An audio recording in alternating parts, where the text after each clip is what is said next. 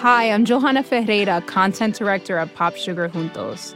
Juntos is all about celebrating Latinx culture, pride, our many intersectional identities, and joy. Thanks to support from Prime, there's so much to get into over at Juntos this month. From conversations with the Latinx minds behind our favorite new movies and resurrected TV shows, to thoughtful celebrity commentary and exclusive interviews with some of the biggest Latin music artists today. And it doesn't stop there. Get more of the music, movies, and shopping you love on Prime. Whatever you're into, it's on Prime. Visit Amazon.com/Prime to get more of whatever you're into, from streaming to shopping. And get all of our latest coverage at popsugar.com/juntos. Con amor, Johanna. The Cut. The Cut. The Cut. Cut. The Cut. The Cut. So I have this friend, Stephanie Foo. She's also a California transplant. We met when we both worked at this show called Snap Judgment in Oakland. She moved to New York to work as a producer at This American Life, and I followed a couple years later to work at the New York Times. So when I'm feeling homesick and out of touch, I call her up and we commiserate. But a lot of the time we're just petty. I think you were the first person I texted when I first moved to New York and I went grocery shopping, and they gave me like 15 plastic bags for like maybe 4 items. I was just like, this is ridiculous. Yeah, seriously. It's one of my biggest pet peeves. Like, they use so many plastic bags and we're like, well, I don't need a plastic bag for my Coke, dude. It's not always petty. And sometimes we do talk about the bigger things that bother us. The culture divide and the New York City hustle mentality that started out so exciting, but quickly ground us down. So we actually worked in the same office in Oakland, and I always felt like I was the hardest worker there. You definitely were. Thank you. And then I moved to New York, and I was like, oh no, literally everyone here is also staying until 10 p.m. every night. Yeah, it's a whole culture here. You know, you could stand out with that stuff in California, but here it's like the standard. And then you feel pressured to work even harder because you see everybody else doing it. Yeah, because like, how could you be the Hermione of the group if everybody else is doing it at the same time? It's I know, all of a sudden, you're fucking Ron.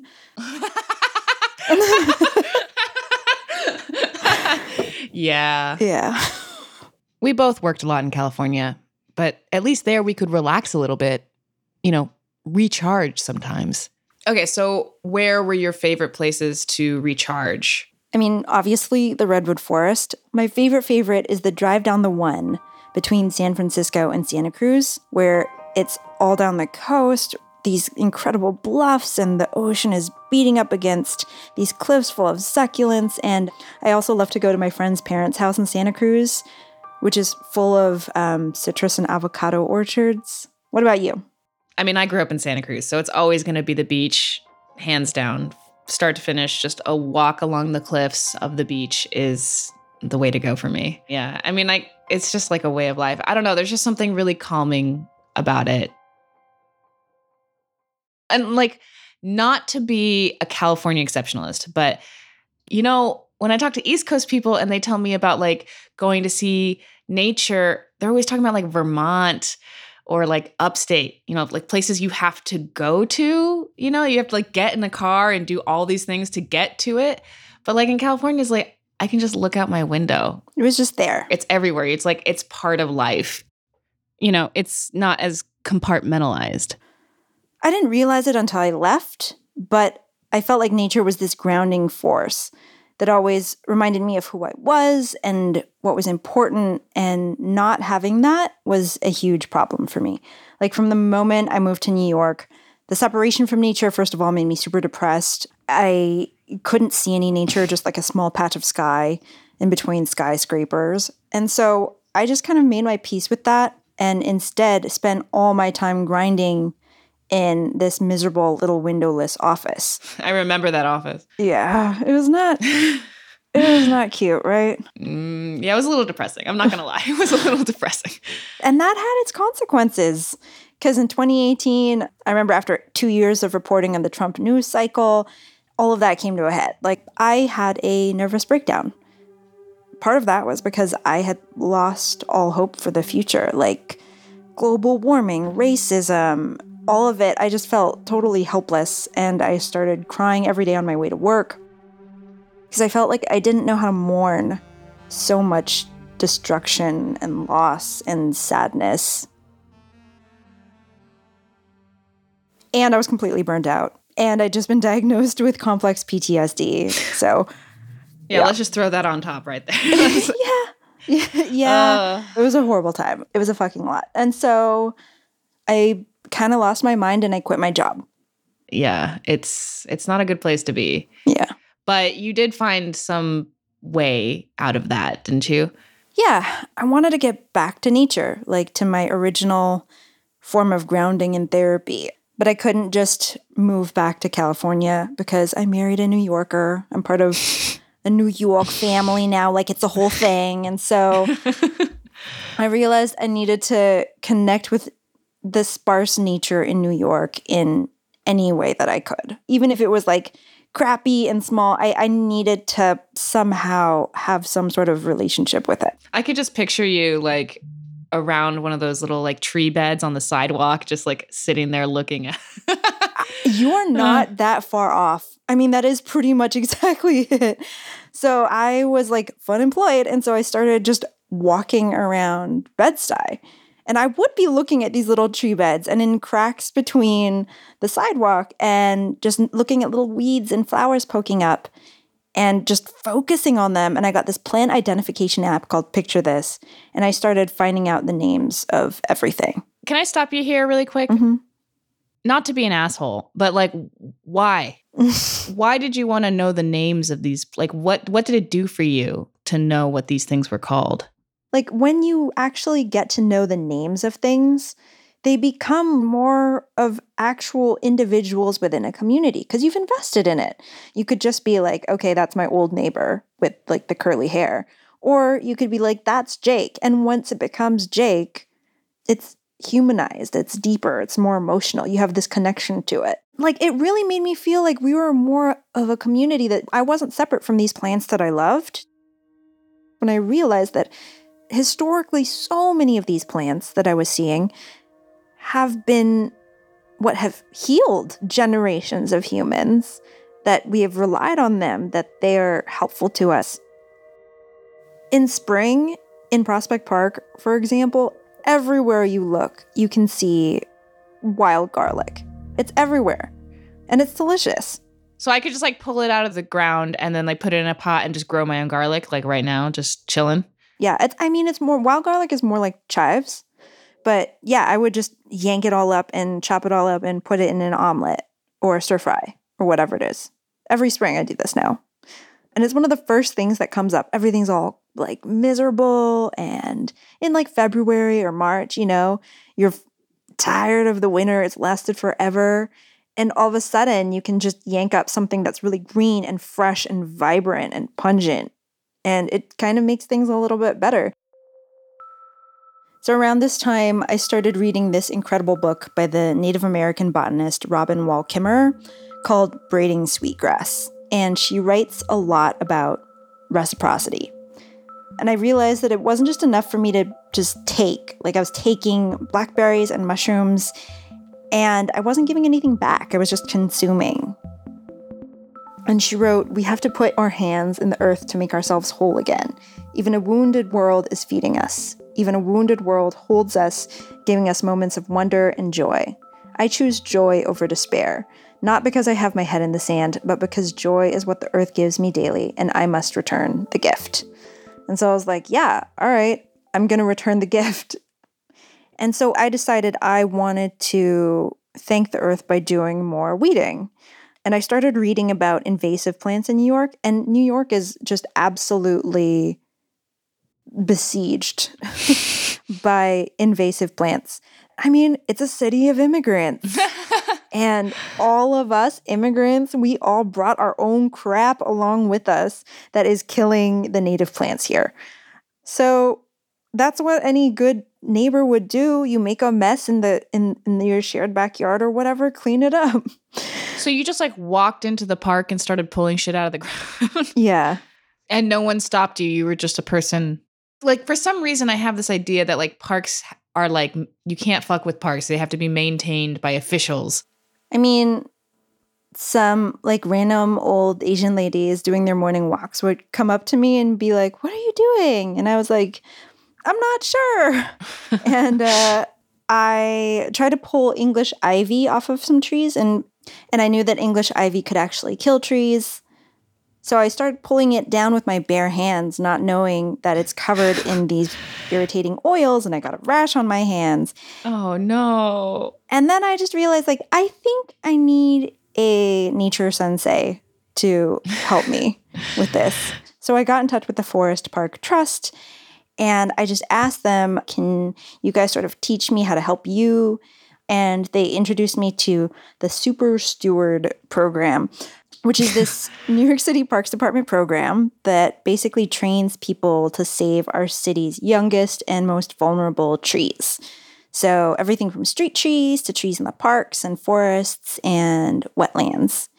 And they gave me all of this botany training, and they gave me this little certificate where I can work in the city under an official capacity and nobody can bother me. Certified steward. Certified steward, exactly.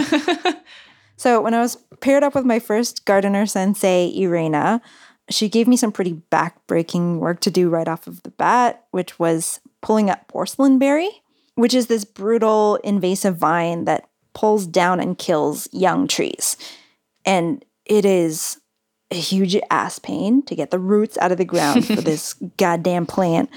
So I was getting disgustingly sweaty in March, like just trying to like heave it up out of the ground. But also I made this giant pile of it, and I felt really good about myself, like saving all these little baby trees. I was like, there you go, little baby tree. You're welcome. I saved your life. There's something very satisfying about working really hard in dirt. Did you ever do science camp?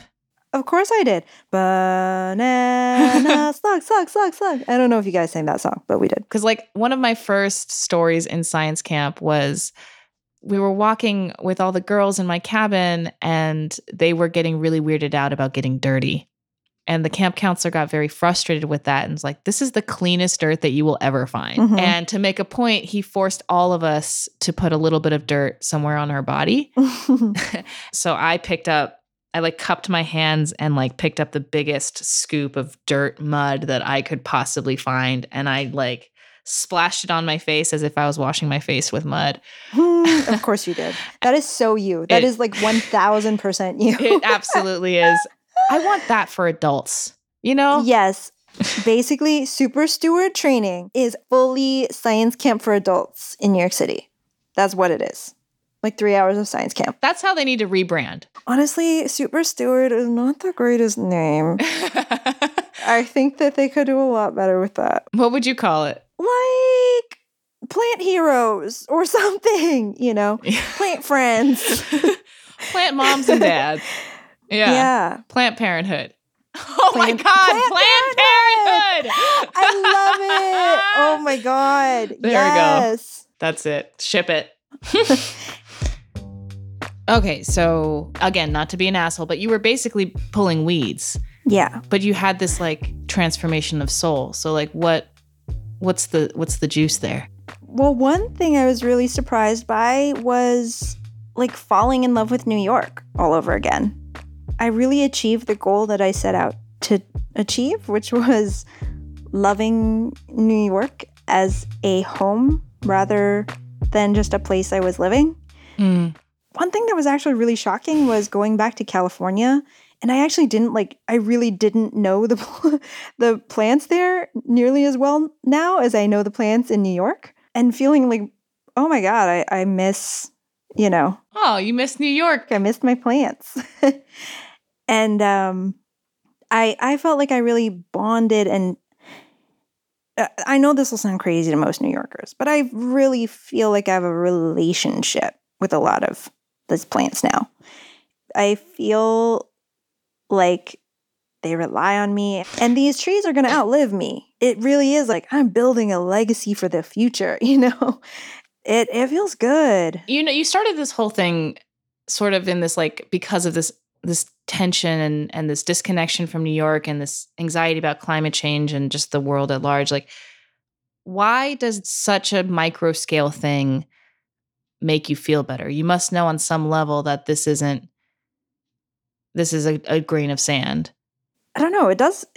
I guess it is a drop, but it feels significant to me because each tree in New York City is really significant, actually. I can see the impact that I have. You know, when you're out there and you can see the trees that you've supported growing. One London plane tree near me intercepts 6,100 gallons of stormwater, which keeps things from flooding, and it removes 4 pounds of pollutants and 10,500 tons of carbon dioxide from the air each year. So the trees that we save are significant in terms of keeping the air that we breathe clean and in keeping our ecosystem balanced. You know, if whatever, 1,000 other people in New York City were doing what I was doing, there would be real significant change. Okay, so it sounds like you've been able to at least find some measure of peace doing this stuff. And I kind of yearn for that. I haven't been able to find that here. And what's stopping you? Why haven't you gone into nature here? I don't know. I guess you have to make time to go into that. And that's just not something that I think about actively like that. When it's not in front of your face, you don't really think about it until you realize that you're craving something. You can feel missing. It's like a phantom limb or something. Yeah, exactly. There is such a culture here of hustle. And when you're done hustling, just party, hustle, party, hustle, party. Work hard, play hard. Maybe make some time to eat something. In New York, you have to make a real intention decision to go to a green space and engage with it, right? Yeah. It's hard, and a lot of times you do have to realign your life in order to make space for that. And I completely sympathize with you. It's not easy to do. So I'm kind of useless between the hours of 9 and 11 anyway. Even when I went to the office, I never really did much during those hours anyway. So really early in the morning, 8 in the morning, I'll go out there and I'll take some vines off of trees for a couple of hours before I start work. That actually sounds really nice because you know how they say you should work out before you do anything else with your day because you'll feel charged and energetic? I wonder if that's the same. You go out there, you spend some time in nature, you break a sweat, or not, you just spend some time there and then you're grounded. Turn your brain off, put your hands in the soil, and then your brain will be relaxed enough that when you get back, you can actually do better work. Right. Or not even think about it in relation to work at all. Yeah, that's better. I mean, yeah. Yeah, it's a good way to start your day off right. I wonder if that means that I should just go with you.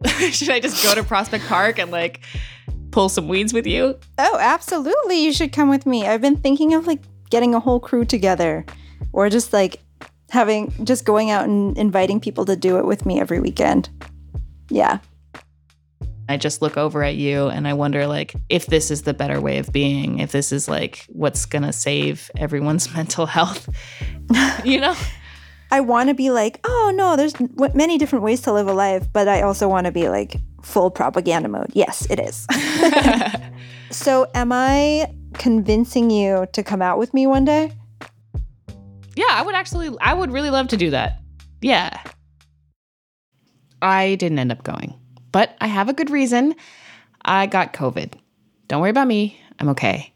Instead, Stephanie found someone to talk about nature with that's a million times better than me. That's after the break. Embracing nature is more than just going for a walk now and then. It's reconnecting with the elements. It's harnessing the power of natural ingredients. It's putting the earth first. For over 50 years, Nature Sunshine has been sharing the healing power of nature as they work towards a healthier planet. Their manufacturing facility is 100% powered by sunlight, and they divert 95% of waste away from landfills. If you're looking for a sustainably made herbal supplement, you might want to check out Nature Sunshine and their new Power line. Power Beats are a superfood performance booster that can help enhance both performance and blood flow. And Power Meal is a satisfying protein-packed superfood shake that comes in sustainable packaging made with nearly 40% post-consumer recycled plastics. Now that's something you can feel good about. This Earth Month, you can enjoy 25% off your first order with code NSP. Just go to naturesunshine.com. That's naturesunshine.com and use code NSP for 25% off your first order. When you need mealtime inspiration, it's worth shopping Kroger, where you'll find over 30,000 mouthwatering choices that excite your inner foodie. And no matter what tasty choice you make, you'll enjoy our everyday low prices, plus extra ways to save, like digital coupons worth over $600 each week. You can also save up to $1 off per gallon at the pump with fuel points. More savings and more inspiring flavors make shopping Kroger worth it every time. Kroger, fresh for everyone. Fuel restrictions apply. I am not the only person who has found nature to be great for my mental health. This is far from a new idea. In fact, I learned that there's an actual job that helps people find solace in nature. This is Margaret Ritchie, and she's a horticultural therapist. A big part of her job is reducing stress in her clients by teaching them to garden. And she says in some ways, the dirt itself does a lot of that work for her. There's a bacteria in the soil that when you work with it and you breathe it in, it actually positively affects your mental state, similar to Prozac. It's been compared. Wow. Yeah, Mycobacteria vaccae. From like eating it, from smelling it? From smelling it, just from smelling it. Wow. Maggie also told me about a bunch of studies that have shown that going into nature reduces cortisol levels, heart rates, blood pressure. People heal faster when they have a picture of the outdoors in their hospital rooms. So, easiest job ever, right? You'd think so, until you keep in mind the populations Maggie works with. She's worked at a school for at-risk kids struggling to graduate. She's worked at Rikers Island, a jail so infamously violent that New York City is closing it. And now Maggie works at Mercy Home, which provides services for people with developmental and intellectual disabilities. Historically, institutions for people with developmental disabilities have not been very joyful places. Not that different from prisons, actually. One of the most inhumane things about these institutions' designs was that they were often built far away from urban areas. The reasoning was that fresh air would be good for residents, but instead, residents just became isolated from their communities. And this separation also stigmatized people with developmental disabilities, made them seem freakish or shameful, separate from society, and, as eugenicists said, even a burden to it. These belief systems justified horrible practices like sterilizing thousands of residents without their consent. Some of those stereotypes and stigmas have stuck around, even if treatments have now improved. In contrast, today, Mercy Home exists in 12 warm houses all across Brooklyn and Queens. I went to one home in South Brooklyn to talk to an avid gardener who, for the sake of this piece, wants to be called Angel. Those are the carrots. Yay! Very good, yeah? I saw ones. Yeah? Oh, yeah. Well, Angel is 31, has long braids, trendy glasses, and an omnipresent smile. She lives in a little two-story on a quiet block that looks no different than the other houses around it. She lives with three other women with developmental and intellectual disabilities. There's a sweet photo in the entryway, with all four of them wearing matching brown sweaters. Two around-the-clock caretakers help them out. Angel's lived here for 3 years and loves to grow vegetables with Maggie. I saw the beets are sprouting. Oh, I can smell the cilantro. Yep. Before she came here, Angel lived with her mother, who helped care for her because Angel had a really hard time completing simple tasks. I was frustrated all the time. She used to be like, clean your room, do it. I'm like, Ma, it's hard for me to do. She said, no, try. When she goes to work, I try, and I would get frustrated, and I would throw my clothes. I'm like, I can't do it. I'm just done. She comes home, sees everything thrown around. She's like, why everything is thrown? I'm like, because I can't do it, and it's frustrating, and it's getting me mad. And it gets me emotional sometimes, because when I used to live with my mom, I used to depend on her too much, and I still do. I feel like I still want to do that, but it's not going to work. Mm-hmm. It's not going to. So Angel moved here, where she gets full-time assistance. But she is encouraged to learn to do more things on her own. Learning to put a fitted sheet on by herself was a big step for her, learning to clean her room, and also learning to garden with Maggie. When I first met Maggie, I said, when I saw her do the garden back here, I said, this is really going to be hard. I said, it's going to be hard planting, going to be hard shoveling, going to be hard doing everything. And she was like, just put your mind to it. You can do it. Maggie taught her to weed and plant. They grew peas, scotch bonnets, tomatoes, basil. And I did it. And from this day on, every time she comes here, I come out here and I help her do things a lot. Because when I tried, I mastered things that I could never do before. It changed me as a person. Like, I feel capable and more mature. Like, I could do things kind of on my own instead of depending on other people and my mom. Because if I, like, for example, if I get my own, like, apartment or my own house, I could know how to garden by myself, and I could learn how to plant. I could learn how to harvest. Is that, like, your dream? Your goal? Yes. It is. It really is. But it takes baby steps. And it seems like you've made a lot of progress. Yes, I did. I'm proud of myself that I made a lot of progress. As I talk to her on the patio, Angel is surrounded by food that she's grown. Juicy eggplant, kale, herbs. But the garden is still pretty bare because they just completed a big harvest.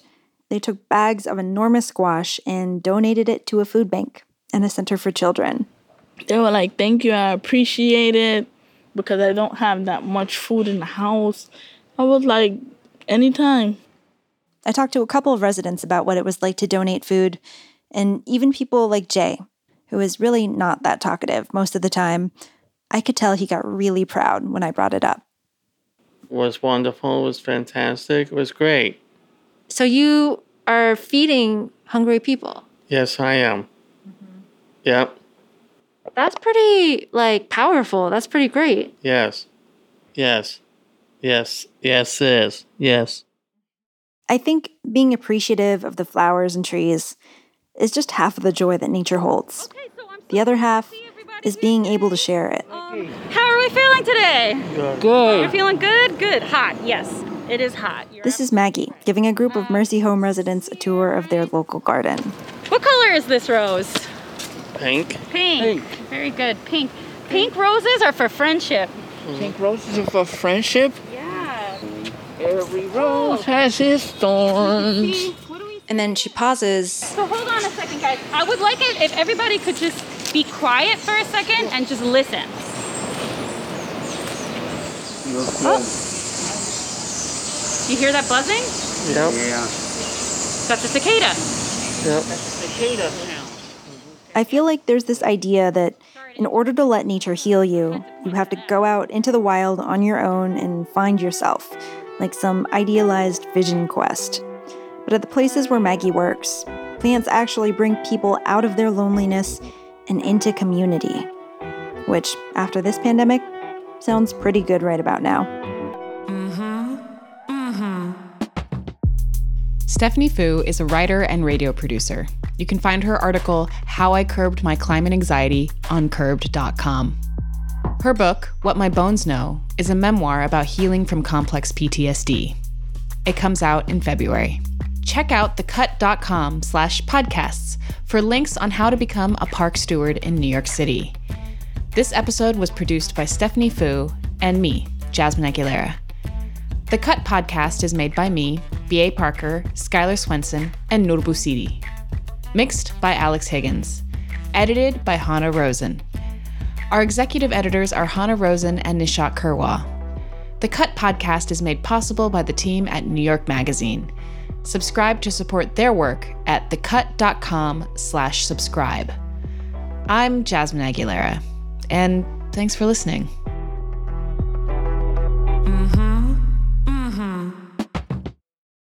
Okay, now this is the deal breaker question now.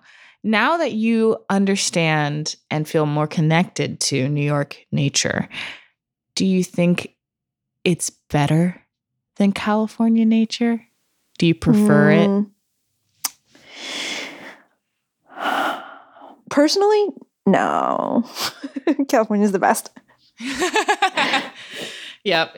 California supremacy. California uber alles. Yep. Celebrate Earth Month this April by harnessing the power of Mother Nature with Nature Sunshine's new power line. From power greens with over 200 plant-based nutrients to support gut health and foundational nutrition, to power beets that can improve performance and blood flow.